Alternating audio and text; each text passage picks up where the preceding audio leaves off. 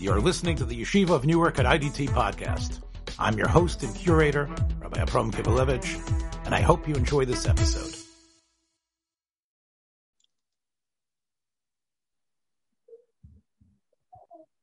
Shalom, this is To Stir with Love, Tales from Prison with Rabbi Yitzchak Kolakowski. I think we have to change our tagline. Tales, not tales from prison, but a criminal a criminal justice reform podcast. How does that sound? To stir with okay. love. I don't know. I got to come up you're, with something. You're gonna, you're gonna put you're gonna put me out of a job. you never know. This podcast gig might turn into something. People will say, "Yeah, you know." I remember. You'll you'll you'll talk back fondly. Anyway, after last week, I think there's a lot of people who want you as their therapist. I got a lot of feedback. People people enjoyed the Southern Baptist boy. They said, "Yeah," and and the uh, they said that the um, the psychologist was good too. Um, let's anyway on the theme of uh, of tales from prison and not prison. Let's start tonight, uh, with uh, an article that just came was the New York Times two days ago. Um, it was called "Thousands of Prisoners Were Sent Home Because of COVID. They Don't Want to Go Back." Now, you've already talked about it here on this program about how so many of the people were emptied out. Basically, I think the way it, it worked was uh, I might be fudging a little bit on the details, but I think basically the way it worked was that if um, you know the people were sent uh, out of the prison uh, and and they said that if when COVID ends, they only have a couple of months left in their uh, their incarceration, then they won't have to go back to prison. They can just can finish the sentence uh, under home arrest with the uh, strictures of home arrest, which we'll talk about in a minute. But the ones that would have a year or so, or more than a half a year, they would need to go back to prison. So basically, what's happening now with COVID um, in in decline is that many uh, there's uh, they mention in the article there's about 4000 federal offenders uh, who they are now slated to go back uh, to well, prison. what, what, you're what you're describing is, is specifically when it comes to federal prisons. Uh, you know the states each have their own approach but that was how the federal prisons took it. But yeah i mean if you we probably remember Shelley Silver was released on house arrest, I think, for one day, but then it, it, was only a furlough. They brought him back, but there were a lot of people who were sent home and other people who were not. I mean, I know people who are trying trying to get home and not able to to get home, but you, the, there is, like this article is describing, specifically in the federal system, that they they went home and they didn't know if they were going to have to come back right. to prison. And I think what the article uh, underscores is that many of these uh, incarcerated people who are now at home were doing much much better at home, and not just because they could see their family, but because they were actually um, under control better. They they they were exhibiting much more remorse. They were understanding the evil of what they did. And it would seem that they were definitely not a menace uh, I have friends, unfortunately, who had to do this, but the article talked about the ankle bracelet and the check-in procedures about taking walks uh, and, and, and how how many blocks or feet they were allowed to leave from the home residence. All in all, the as the article uh, made clear, uh, even if we would start thinking about this in, in, in, a big picture way, they would be saving t- at least $25,000 or more per prisoner if this is the way incarceration would work. Uh, and and and again, the numbers were staggering. Uh, the amount of people total in prison was uh, two million, two million people in prison throughout the United States, and the cost of keeping them in prison is at least $80 billion. And we could shave off uh, um, two thirds of that by zeroing in on the ones that aren't violent and the ones that we could use this home arrest type of situation for. I think that's what the article was was trying to. Again, it was from the New York Times. We know that they have a uh, a um, a certain agenda, whatever their agenda is. We know that it's liberal, left wing leaning. However, I think that it goes hand in hand. I think with the new uh, the new theme of our program, which is let's think about inventive ways that some that these people don't have to spend time incarcerated. Um, what, what, was your reaction when you read the article, Yitzchok? Well, I, I, I, certainly saw there was a bias there. Was trying to paint that, even though the, the truth of the matter is, you know, instead instead of recognizing the the Rahmanis that President Trump had in releasing these people, even if it might have been temporarily, and, and he placed it in, you know, as a temporary thing. You know, they're they're seeing that that Biden probably is not is not going to keep them out. He's probably going to send them back, and they're kind of painting it like the other way around that that somehow Trump is the bad guy here and Biden's the good guy here. But it's uh, you know that's that's just their very clear bias that that you know that was well, exuded throughout the article. But other than that, you know, it depends on the situation. Obviously, I mean, I know, and and Pennsylvania is a it's a different approach because in the federal system there is no parole. So whereas in mo- most of the states there's some kind of parole system. So as far as you know, so and and you know, we released people from Pennsylvania who were eligible for parole. Uh, somebody has to take the baby. Sally, can you get can you get Dina? I think you, you make uh, yeah. Well, you make a good case there. You know, you know. Can you imagine someone? you would have to go home, maybe to homes like yours, where you'd have to put up with a lot of screaming children. That might be that might be an interesting home arrest, right? For them. Uh, yeah, I, I mean, the main the main thing that you know we're seeing here, you know, a lot of people are released in general. If you're if someone is released to on on parole, quite often they're going to be sent to some kind of a halfway house, and the halfway houses are often worse than the prisons because they have you know the combination of the criminal element the the, wor- the worst aspects of prison which i think is being housed together with other criminals, you know, even if if someone wasn't so bad to begin with, they can, you know, wind up getting worse if they have that hashpah around them of, of the, the criminal element around them. So the freedom that they have in these halfway houses combined with that criminal element is is quite quite a, a dangerous mix. There's you know tremendous drug problems and all other things that anything any vice that they're looking for they're all there in these in these uh, halfway houses, and uh, you know they try. You know, we, I know in chaplaincy, you know, we try to work on having other after what we call aftercare. Um, I know there are a lot of Christian ministries that focus on these aftercare programs too, because they recognize the dangers of being let out into a bad situation that's not going, it's not conducive to help, and that's been you know, not necessarily from the federal prisons, but from the county jails, uh, especially in the big cities.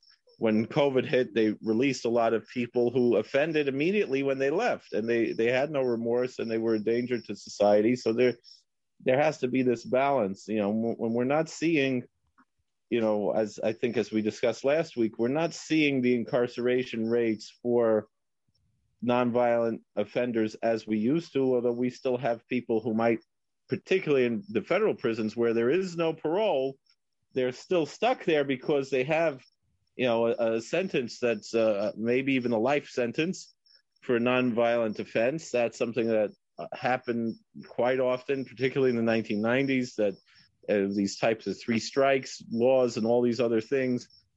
Um, when when they were pushing to make the prisons a lot more tough, and you and you have people who are victimized by that you know lack of compassion that really it started in the 70s 80s and 90s when you really had this this mass incarceration epidemic. And what i think we're seeing now is the vestigial remnants of that meaning we don't see new you know the people who are being incarcerated now it's a last resort. It's not seen as it used to be the the first thing that that we run to okay you know, so, so you're saying that that perhaps it's already in place. There's already a hesitancy to incarcerate. I don't know. Again, I, you know, it seems, you know, when I read the story that that moved me the most from the article of Jorge uh, Maldonado.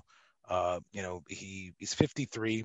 Uh, he had kidney disease, and again, I'm not uh, sanctioning what he did because it sounds like he he defrauded someone, he stole from someone, um, and he was in a federal prison in North Carolina. But uh, Maldonado was actually uh, he had served in Desert Storm, and mm-hmm. uh, because of his kidney disease, he was now able to get dialysis. Although he's in the home, and he's te- technically under home arrest, but he can get 10 hours of dialysis that he needs uh, as he's waiting for his new kidney. So the fact that he's in Florida, where he is near Orlando, so he can get the medical care through the VA, and he mentions that you've talked about the hospital at at um, at Waymart. I believe him when he says that uh, you know that uh, the VA is able to take care of him, um, whereas the Bureau the, of Prisons, the, VA, the, the Bureau VA has a has a lot of problems though. The VA is not perfect. The VA is is actually But the Bureau of Prisons, you've got to admit, is not necessarily known for its excellent hospital care, right? No, I mean uh, he, he, mentioned North Carolina because Butner is essentially the the medical prison, and I actually I think I mentioned that I was going to be the chaplain. That's right. Yeah, you were thinking of that. Yeah.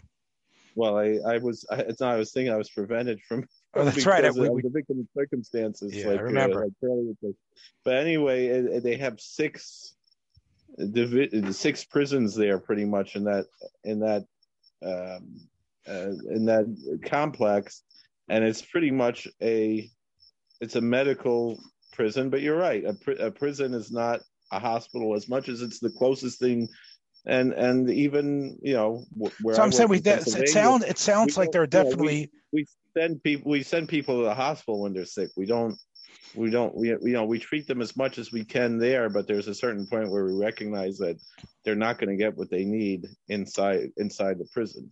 Yeah. Um you know they there was also a someone I don't know if she's Jewish or not, Mrs. Hechtman, Miss Hechtman. Uh, she's talked about the fact that at at home she's sober, but she says in prison she says there was all these illegal opioids that people are peddling. Yeah. Now I know that um, we talked about opioid addiction. I remember uh, it was last week or the week before. Um, does that sound like it is a, a, a, a, from what you know, it is a very uh, rampant prison problem that the opioids are available? Yes, I mean that's something I mentioned. There was uh, there's a particular one that's legal, but if but it, it can be abused. Uh, and again, I don't remember offhand which one is, but they say that is the most commonly abused uh, drug in prison. Is this uh, Suboxone? I think is the name of the the drug, and and we we have to be careful about a lot of things because of that, because it's so easy to smuggle in. So now, for example, you know, we can't. Uh, we it's already for a few years already. You know, the chaplain can't bring in his own Bible. He can't bring in his own paperwork. Everything has to be sent through a special secure processing center to make sure that they're not smuggled, that no drugs are being smuggled in, and everybody's suspect. And it's, so, uh, it's certainly a problem. She also talked about something, and again, this is sort of in your purview, and I guess we'll move on after this. But this, I thought you could respond to this. Um, this Miss Hechtman, and again, it's public it's in the New York Times article. Um, she says that um, she goes for counseling. You know, she's a, an addict. She was an addict, and she goes for counseling, um, or, or the counselor comes to her, I think. Um, and it says that she doesn't, she hasn't missed any of her sessions. And when she was in the minimum security facility, in Danbury. I don't know if you're familiar with that one. Uh, yeah, I actually, I actually applied there also. then when I found out it was a women's prison, I was happy that I didn't get the contract. I was five dollars over the, uh-huh. uh, the, the reform rabbi who a female reform rabbi who got the job. Oh, okay. So. I thought maybe maybe and Chava could get it. She often had to wait for weeks before getting approved for counseling for addiction. Um, well, this is this is specifically, I, as I recall, you're looking at the article, and I'm not. But I didn't she mention it was specifically during this time of COVID that the the services are were so limited in. No, in she just meant when she was in the prison before uh-huh. COVID. Uh-huh. Before COVID, um, she had to get approval uh, for the counselor to come. Um, so it sounds like on so many levels, although this, as we said, might put you out of a job, you know, limiting the, you know, you know, the numbers going down by 75% or 50% or 40%. Um, I think that's this is a good place to, to begin our discussion.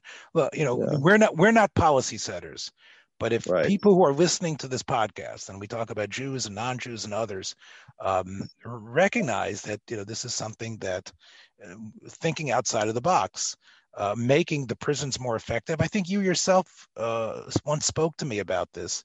That yeah, the numbers could be smaller, and then we could actually zero in on the offenders that need to be in prison, and the ones that are really, in a way, the ones that are that that, and we could really turn it into uh, uh, uh, where it's not the paraduma, right? Where it's matama the tahirim and matar the tmeim, where we can actually uh, focus on the ones that need it, and work with them and not worry about the others that are coming in and because they are imprisoned are going to become much worse so, uh, right? i mean I, I, you know I, one of the things we discussed at this uh, that i discussed with you know the hires up the powers that be in uh, in pennsylvania at the conference i attended a few weeks ago last week i guess was uh, you know this issue that we have to do more work now post covid because our prisons have been now divided into zones and we can't you know so we have to have like i said we're well we have to have four protestant services four catholic services four muslim services. We have to do more work for less guys. And i noticed that all right my so most of my chaplains have enough hours that i'm able to do that. But somehow it came out that the the native americans were the low man on the totem pole if you don't mind the pun and and they were not uh, and you know in order to give them three services that they need we, they didn't need four because one of the units didn't have any uh, practicing native americans or, or anybody identified as native american. But uh, you know I, i'm thinking when the chief the chief is on vacation now when he comes back uh, in two weeks or so he's planning to come back to work. I don't uh, you know he's going to need more hours than he currently has and i'm trying to figure out how are we going to justify that when our hours being chaplains is uh, you know how many hours of guys that i'm hiring is based on h- uh, how many inmates we have housed there in the prison. And since our since our population was cut in half and doesn't look like it's ever going to be restored to to the full capacity uh, how can we justify spending more taxpayer okay. money yeah. Then we.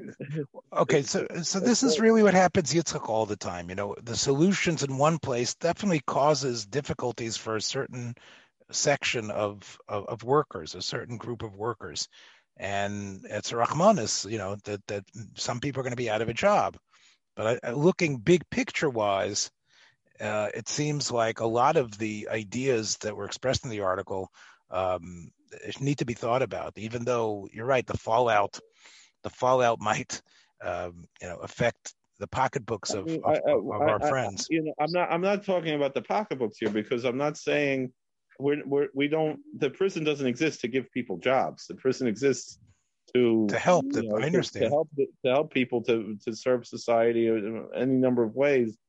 And but what I'm saying is that the way that we're approaching things right now requires more work and but we're limited but it should also it would seem that it should lead to you know less money being spent. So that that's that's the catch 22 that we're de- dealing well, with uh, well unless unless if some of these remember uh, uh, you know depends how you play with the beans right? If you say that we're sending we're, we're sending so many more people home so we have much more money now so we can afford to actually, uh, even though it doesn't seem like there's enough prisoners, but now there's much more money because right. it, it, used to be that prisons cost much more because it cost for each person 37,000 a year.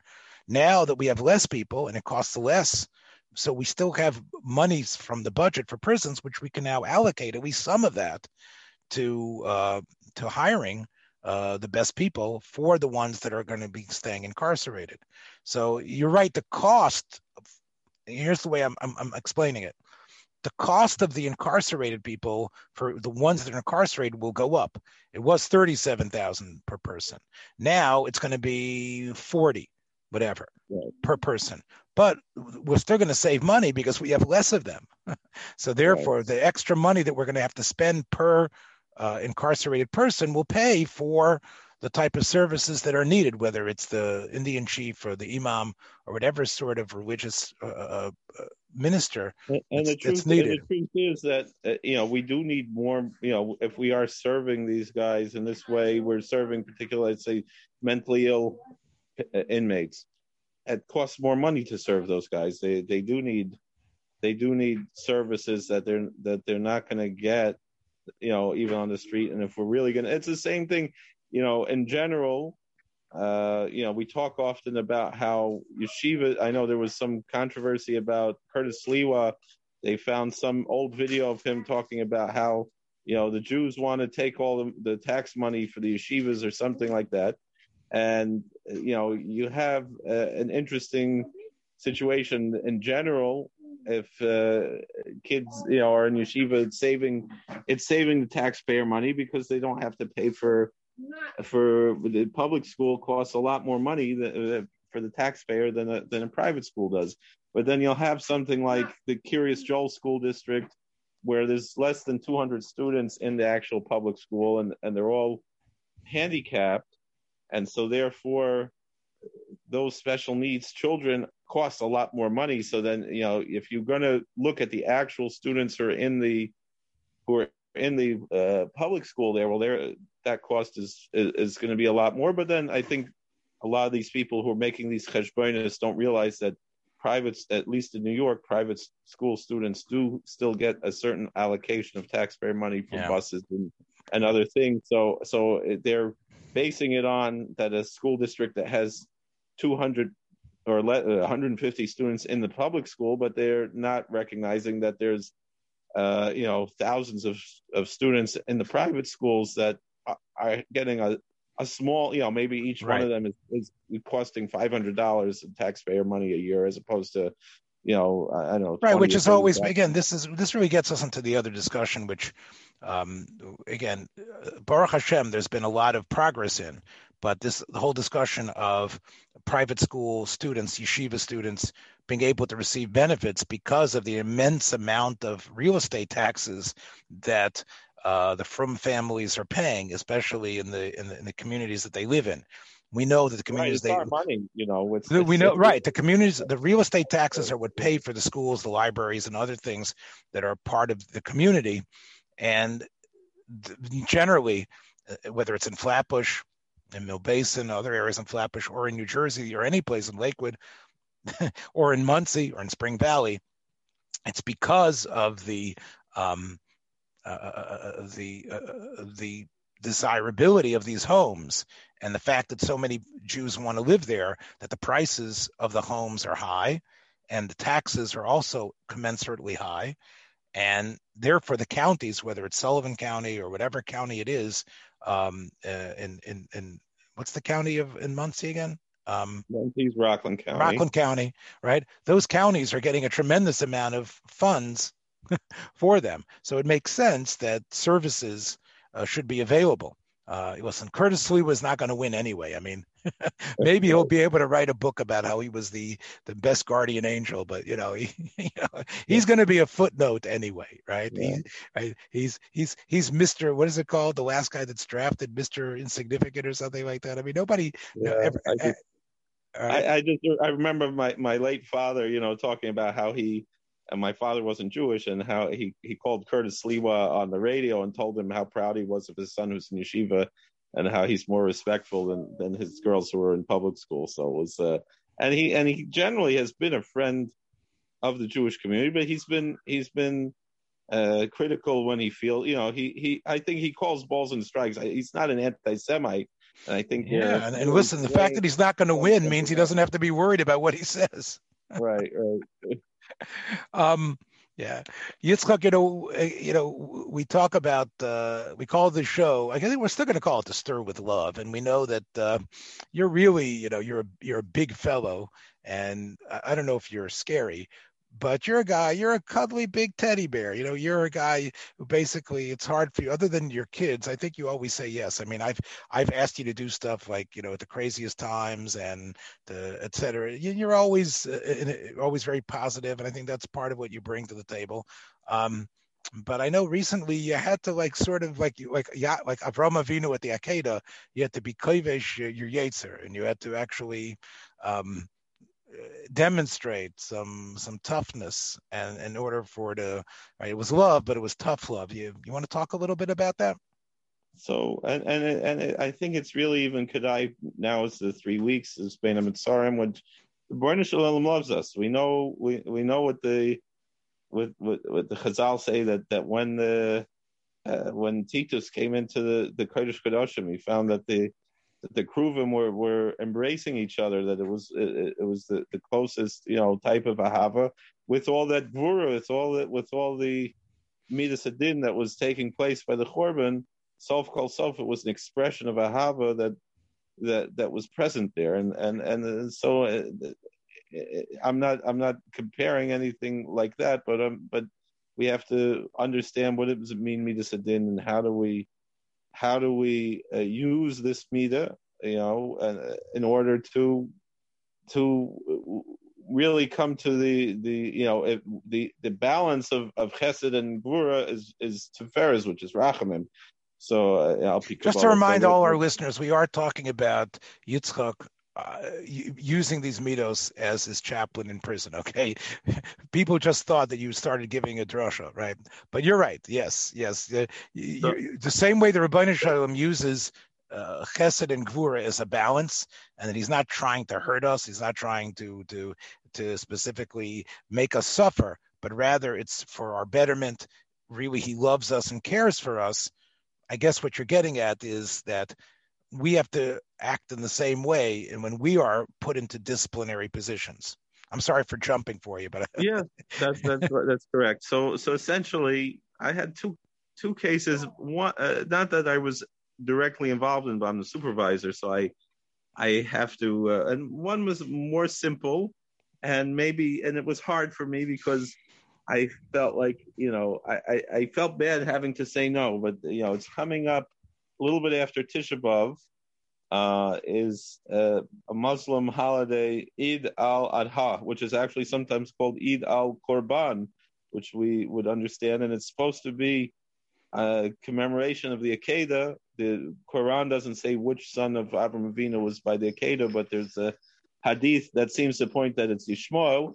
Uh, we know that's that's the big, uh, you know. Right. Obvious, uh, doesn't uh, doesn't the Hajj happen around that time? Am I right about that? Doesn't the Hajj?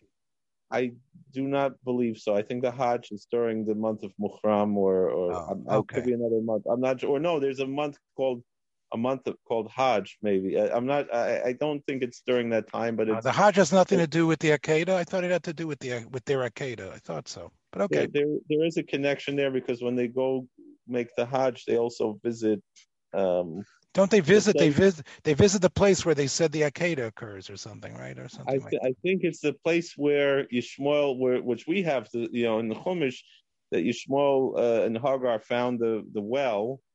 So I think that that well is somewhere near Mecca, and that's somewhere. I think they. It's actually called Arafat, if I'm not mistaken. I could be wrong. That there's a mm-hmm. well of Arafat. Um, but uh, it's it's conne- uh, I guess it's connected to that, but they they um, it's a very very ma- the, one of the two major holidays that they have, and they have some other minor holidays. And in the prison, the way we we operate is that the inmates, you know, the same thing we have we have it for Pesach and Rosh Hashanah, and the Native Americans have. I'm just looking it up here. In, in, in last year, the Hajj was it was happened at the um, it's the it's the the month of uh, Dhu al Hijjah. That's the month. Yeah, Hijjah, means Hajj. Yeah, right. And that's last year, for example, was from July 22nd to August 19th. Um, and I'm just reading it during the Hajj.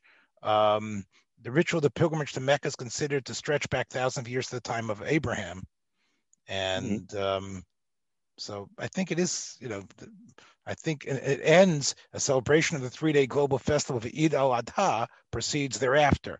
That's what you just mentioned, right? The Eid al Adha, the feast of the sacrifice. I got you. I knew okay, more about. Okay, Alex, I I I want to bet on the, on that Final Jeopardy on this one. I out Muslimed uh, Kolakowski on this one. Yeah, yeah, yeah. Yesterday, yes. yesterday's Jeopardy was was uh, Islamic history, and my wife was saying, "Why, why do I have such easy?" Uh... well, on this one, you were wrong. So, and but you're right. The Hajj is really all about. It's supposed to end really. So the Hajj, and so it's really a gigantic thing in Islam. This um, right? And it's celebrated uh, worldwide, along with the, the, we talked about the other Eid. That's the end of Ramadan. This is right. This is the the right. This is all about uh, the Akedah. But go ahead. Yes. Yeah, so the Hajj is really uh, leads into it.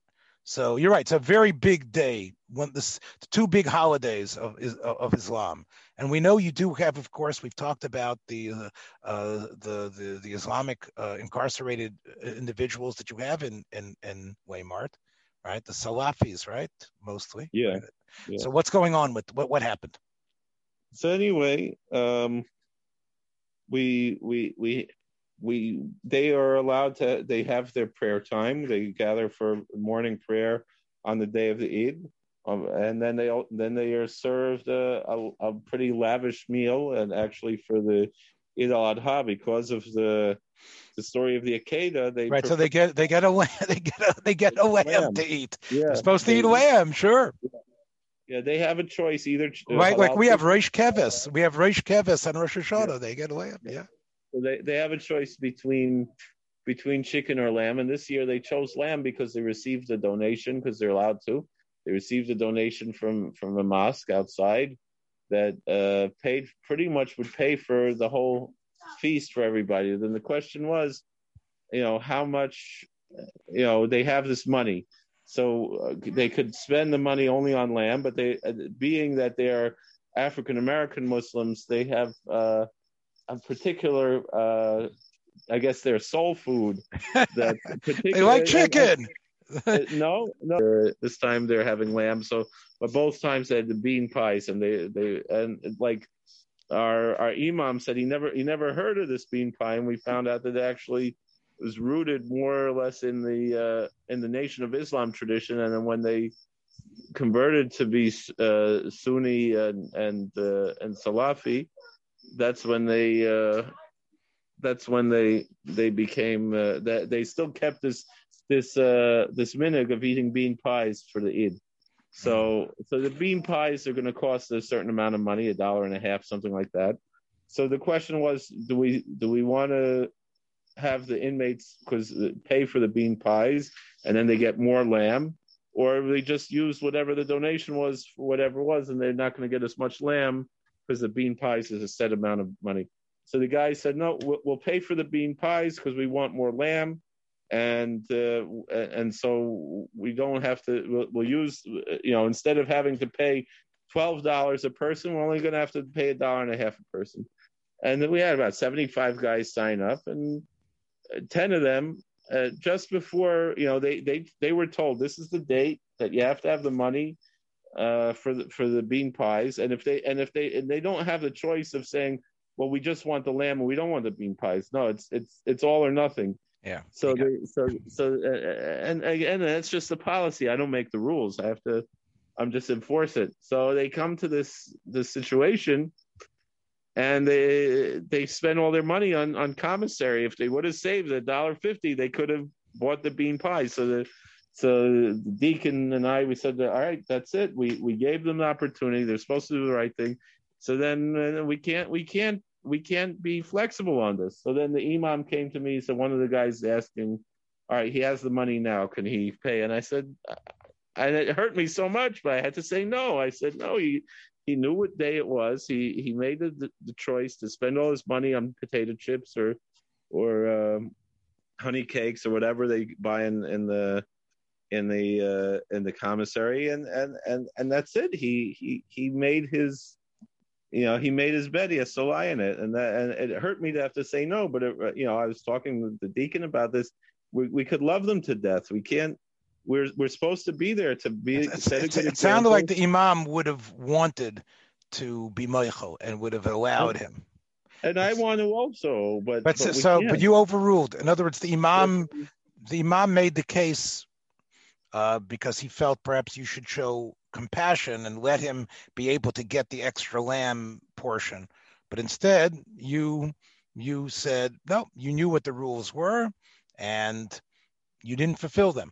And even though the money is there and things could have worked out, you said the deacon again. I'm just repeating what you're saying. You felt that this would be, as we always say, a lesson, but more than just a lesson, right? What, right. What do you think? What do you? What did you? What were you trying to implant in this in this Muslim fellow? What what what message were you yeah. trying to give him? When he gets out of jail, he can't he can't just spend all his money. He has he has to learn responsibility. He has to learn, you know, how to how to manage his money and and to be responsible. And it's it's difficult to to, you know, we want we we can't coddle them. We have to. uh we have to give this example of and it's and it's difficult and it's not but he it would be one thing if he would have been actually uh, destitute. Uh, we have uh, uh we have an idea that if the inmates are indigent they uh, the other inmates could all pitch in a dollar to pay for the other guys for their for their meal or something but uh, indigent means that you don't have any means of money. It doesn't mean you spent all your money on on commissary. So and that and this is what we uh this is what and again of course it's a, it's a, very limited amount of money that they're given but the small amount that they had they so is it possible well, actually, also the truth, the truth, is a lot of these guys received uh, stimulus checks and they they actually for for for being in jail they how they spent all that money so quickly and didn't didn't couldn't save a dollar fifty it's it's um you know it's, it's an indicator it's, that they that they they lack impulse control. And i guess maybe yitzchak one could say and although you didn't you could maybe look at the record of that person which is something i probably would have done. I probably would have you know said you know i don't know if i would have on the spot if you maybe mm-hmm. look at that person and take a look and see what their history was and if they if they have had that problem. And maybe that might have been the problem that got them into this mess in the first place um, and, and, we and we we we have. What I'm saying is, at home, I'm saying your wife is a parent, uh, knows yeah. what tough love is, right? Um, yeah, sometimes it's hard because we want to we want to be Rahmanim but we have to do what's really the real Rahmanis and the real right. And, and and again, the uh, principals will tell teachers this as well. Um, people tell first time parents this. Again, you don't you don't need your kids. There's no mitzvah for your kids to love you. Right. Hopefully they will, but their mitzvah is yira and kavod, right? right? Right. There's a mitzvah of Hashem, but there's not a mitzvah of avas your your parents. Hopefully you will love them, but but the point is is that I, I find consistently. I mean, I, I, love fooling around with my you know with my grandchildren, and I, I played crazy with my with my with my kids as well. But the truth is is that we need to be models for our children and we and, and, and if sometimes they're they're sent to bed and getting a timeout or they're not going to get you know they lost the chance to get the present that they were supposed to earn we all know that this is going to te- is going to help them in the future to uh, to have fortitude to understand how to deal with uh, difficult things to recognize the agency that they have. And i think you know this is something which you know i would say that many of the inmates probably who who have been caught uh, suffer from the fact that their parents were either, uh, you know, allowed them uh, so much and weren't, or, or, or they were absent. They just didn't have, or they didn't have parents to really exercise yeah. tough love. Look, when they're yeah. with the absence of parents, the kids get away with with stuff anyway. I think you constantly hear stories, even stories uh, in the, from the inner city, of you know of strong women figures who who exercise that type of tough love whether it was yeah. grandmothers or others, and you're consistently with sports. A lot of the great sports uh, uh, success, success stories uh, of kids who came from the inner city talk about the incredible strength of the of the of those mother figures who made sure that they went to school, who punished them when they didn't go to school, made sure that they that they that they completed their studies, were able to get into those colleges. So you know, I, I think you know talking about preaching to the to the choir i think we all are aware of how important it is eh, and and and i think that when we see the big picture uh, I think we, and especially when we see the success of those children later, and many of them, I think, whether they whether they'll whether they'll say it or not, recognize that it was those it was those teachers that were tough on them that really taught them how to find strength within themselves. I mean, even I, you know, I'll remember, you know, certain inci- incidents of teachers who were always friendly and well, and then the one time they, they, they were tough. You know, that that taught a bigger lesson than, or or my Zeta or anybody else. You know, just in my in my recollection in my youth and so forth. So uh, I have a hundred a hundred percent. I think that you know human. I think when we don't exercise tough love, we're selling short the people you know that we're dealing with. And and, and, and, and part of it and it's a selfishness as you said you don't want to feel bad that you did something that because you see the crying or the face or the hurt on that other person because you know you want it you want it always to, to love to be exuded. And real and really of course that's selfish. You want that good feeling that that person's going to radiate at you. If you really care like you say about the Rabban Shalom, it's the Midas Hadin that uh, ultimately makes us realize that we earn our Olam Haba. Maybe not completely, but had there not been any Midas Hadin, we know, of course, from the Machal, the famous uh, language, I guess it's from the Zohar, of Nahama D'Kisufa, that right. uh, we have to earn what it is. And it's by earning and understanding that in some way we were Goyrim, our, the Schar, of course, with their Bani Shalom's Chesed and everything, uh, that makes us complete people. So I think you know this is really a, a, big universal subject. It's very much beyond prison, and I think because I've turned it. it, it it's funny because you know we let's tell you said that when we have to find films that have to do or films or television shows that have to do with the subject we discussed sometimes it's like shooting fish in a barrel i think this one is another one uh, you know the idea of parents and children and and disciplining and and tough love i think you know it's like shooting fish in a barrel but um um, I'll let you go first because obviously, you know, I've, I've got four or five that I could throw out. Is there anything that um, tonight's subject lends you uh, to think about some sort of uh, television program, a film, a Simpsons episode, perhaps?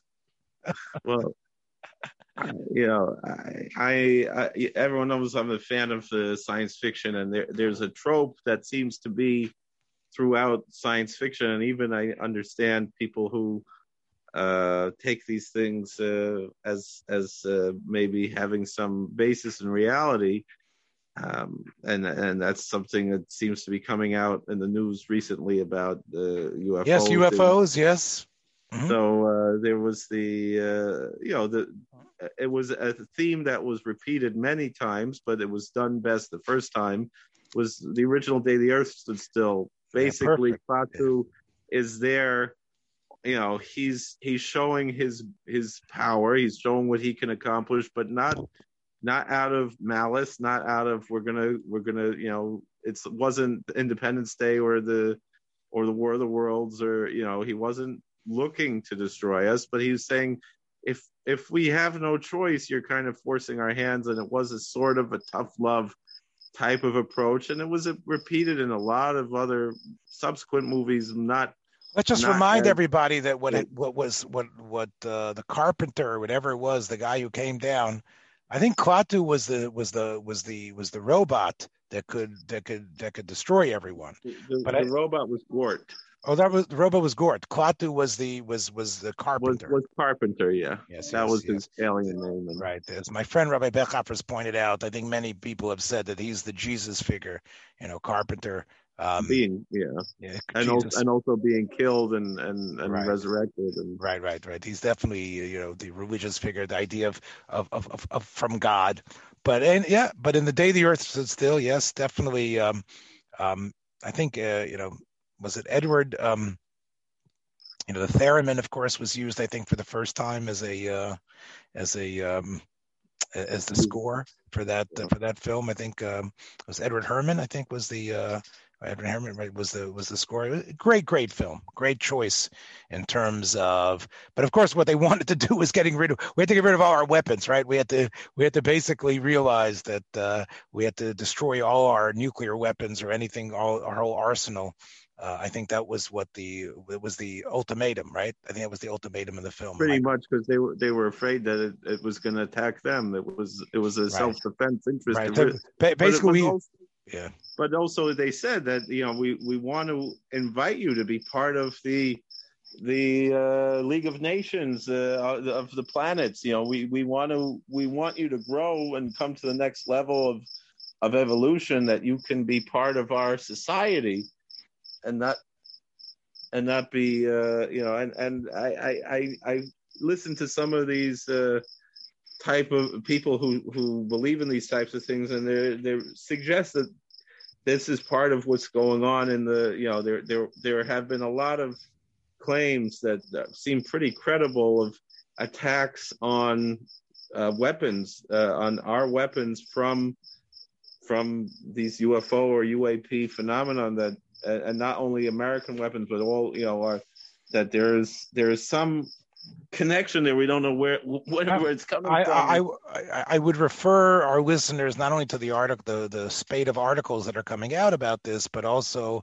a podcast that I did uh, with Rabbi uh, Warch about this topic, about how we could view this topic of of alien visitations and things like that from a Torah perspective. But yeah, I can see the tough love there. It's not a yeah, somewhat of a stretch, but I can see the fact that um, you know that, that was the the the tough love from the from the Federation of Planets to get us uh, and to warn us about that we've got to change, otherwise we're going to they're going to destroy us or we'll destroy ourselves which I guess it's much worse than um, much worse than than anything else we could think about. Just like spoil, the same theme comes up in Plan Nine from Outer Space, the Cosmic Man, the Cosmic Monsters, and that, any number of movies use the same. I see. Theme, you know what? I, I, I think the the the the um the celluloid gods are very mad at you now by mentioning these two in the same breath.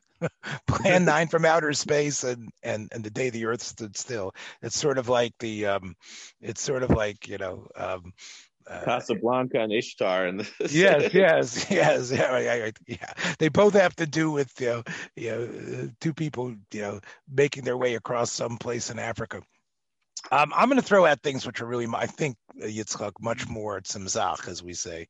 Um, one of the, the, the, the, you know this idea of tough love of course uh, uh, the spoiled kid who has to change his ways otherwise uh, he's going to just waste away his life and he, he learns to become a human being.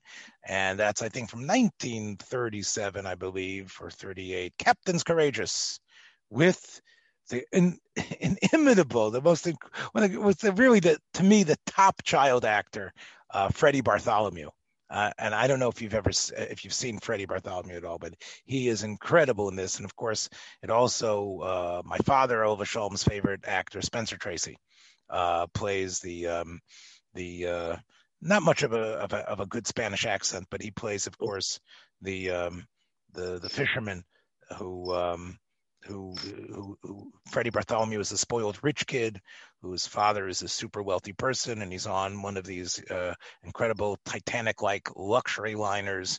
And when there's a storm at sea, he gets tossed over, and he gets picked up by this uh, this very rough and tumble shipping vessel. And it's there that he has to work, you know, because they can't send him back. Uh, for some reason, I don't know. They, you know, the, the way the sea is, they're not able to to get him back to his parents to his father, but he ends up having to work as like a lowly cabin boy and, you know, scouring the garbage. Of course, it was based on the book by Rudyard Kipling. I'm sure you're familiar with Captains Courageous. Right. Yeah. And uh, Freddie Bartholomew becomes a mensch by the toughness. Uh, there's, of course, a, um, a uh, in that time, there was a um, supporting uh, role was Mickey Rooney. Mickey Rooney plays the boy who is um, uh, on the boat and understands things, and he sort of helps Freddie Bartholomew learn the ropes and become more of a mensch. And uh, you know, he really has it tough. I mean, uh, you're crying for him uh, when he has to realize when he has to the type of work that he has to sully himself in. So that's one. The captain's courageous. Um, it's interesting that um, there was a script that was hanging around Hollywood for many years eventually um, they re- they updated it, but it was a script I think from the 40s or 50s. And when um, a new power couple arose in Hollywood, uh, the Jewish Goldie Hawn, you know, of course, Goldie Hawn, a nice Jewish girl, uh, and her husband, Kurt Russell, former child star in many Disney films, and then he became this rough and tumble action star, uh, was in a, a, a, film which I think your wife would like a lot called Overboard which is basically the the the same uh, basic theme of Captain's Courageous, but they throw in amnesia as well in this film. Uh, mm. and, and in this film, what happens is is that um, uh, Goldie Hawn plays this terrible, terrible, rich, uh, uh total, uh, you know, I would say Jap brat. I don't know if she's ever identified as being Jewish, but she is the the worst type of terrible brat and and and thinking that and, and, and looks down at everything. Uh, and when she goes overboard and loses her memory, she ends up um, Kurt Russell, who had who had been some sort of worker uh, who had done some job on her boat, uh, and she didn't pay him because she thought he had done a terrible job. Um, he ends up um, somehow getting involved with her again after she loses her memory and he convinces her that he's that she is actually his wife uh, and, and and Kurt Russell's children from a previous wife. He says these are your kids, and she now has to relearn or learn in the first place what it means to care for another person, to be a to be a person who cares for another human being, to be a wife, to be a mother, and of course by you know she goes through an evolution of course, with amnesia, but she goes through an evolution that only the toughness of life and the responsibility of life and living up to things much different than the life she had before changes her into a much better person by the it, end of the film. You know, it's interesting you bring that up because I was listening to Dennis Prager. Speaking about Goldie Hawn, who isn't from but is Jewish and did have a bat mitzvah, I think it did go to some sort of uh, Hebrew school training. Um, I mean, come on, Goldie. I mean, come on, you can't get more Jewish than that.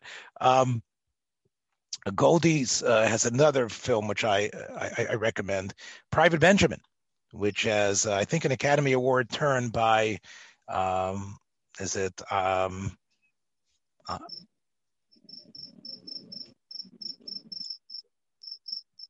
yeah, so I, yeah, yeah, I, I, I, froze for a minute on the uh, on uh, the actress who won the uh, Best Supporting Actress, which was Eileen Brennan. Um, I think Eileen Brennan also had a stint as one of the original. Um, she was on some. She was on some comedy program. I think originally. I think she might have been in Laugh-In also, along with Goldie Hawn together. I think. Uh, anyway, the point is, is that uh, I don't know if Eileen Brennan is Jewish, but because Goldie Hawn is Jewish, Howard Zieff, the director, of course, is Jewish, and the story is a wonderful story about a spoiled Jewish girl, uh, uh Goldie, I forgot what her first Judy Benjamin. Yeah, that's her name, Judy, another good Jewish name. Um, how Judy Benjamin um, ends up, you know, again a spoiled rich Jewish girl who ends up really changing her life, and by the milit, you know, by going into the army, and uh, she's not pampered there. She has to become tough, and she has to learn responsibility, and whatever hijinks ensues, I think by the end of the film, everybody sees that accepting responsibility and accepting pain and, and recognizing the rules and living according to them and, and knowing disappointment when you don't have them and earning things through the, the, the tough love that's being demonstrated towards you turns you into a much better person. And i think everybody who again goldie hawn does a great job of of of, of, of playing both ends there and seeing that a person who has gone through this is really uh, a much happier much more content a much more solid individual. And um, you know, I think that that's a uh, you know, for me, I get you know, uh, you know, that's enough. I think to uh, to inspire us to, especially when things get tough, like you say, Bein HaMetzarim or not. Uh, it's always hard to to, especially when the kids turn on the puppy dog eyes. But remember, when that occurs, I think it's like we have to admit that it really it, it, as they say again I, am not going to say this hurts me more than it hurts you because that was always was uh, what was said you know in films and in books and my people, father used to say it too did your your father actually slap you your father used to uh, spank you sometimes yeah yeah but he he he said you know he would use that term. He would use something along those lines, and he really meant it. Like you, you felt it. He didn't. It wasn't cheesy or fake. You really felt like, oh, it, it really does hurt him more.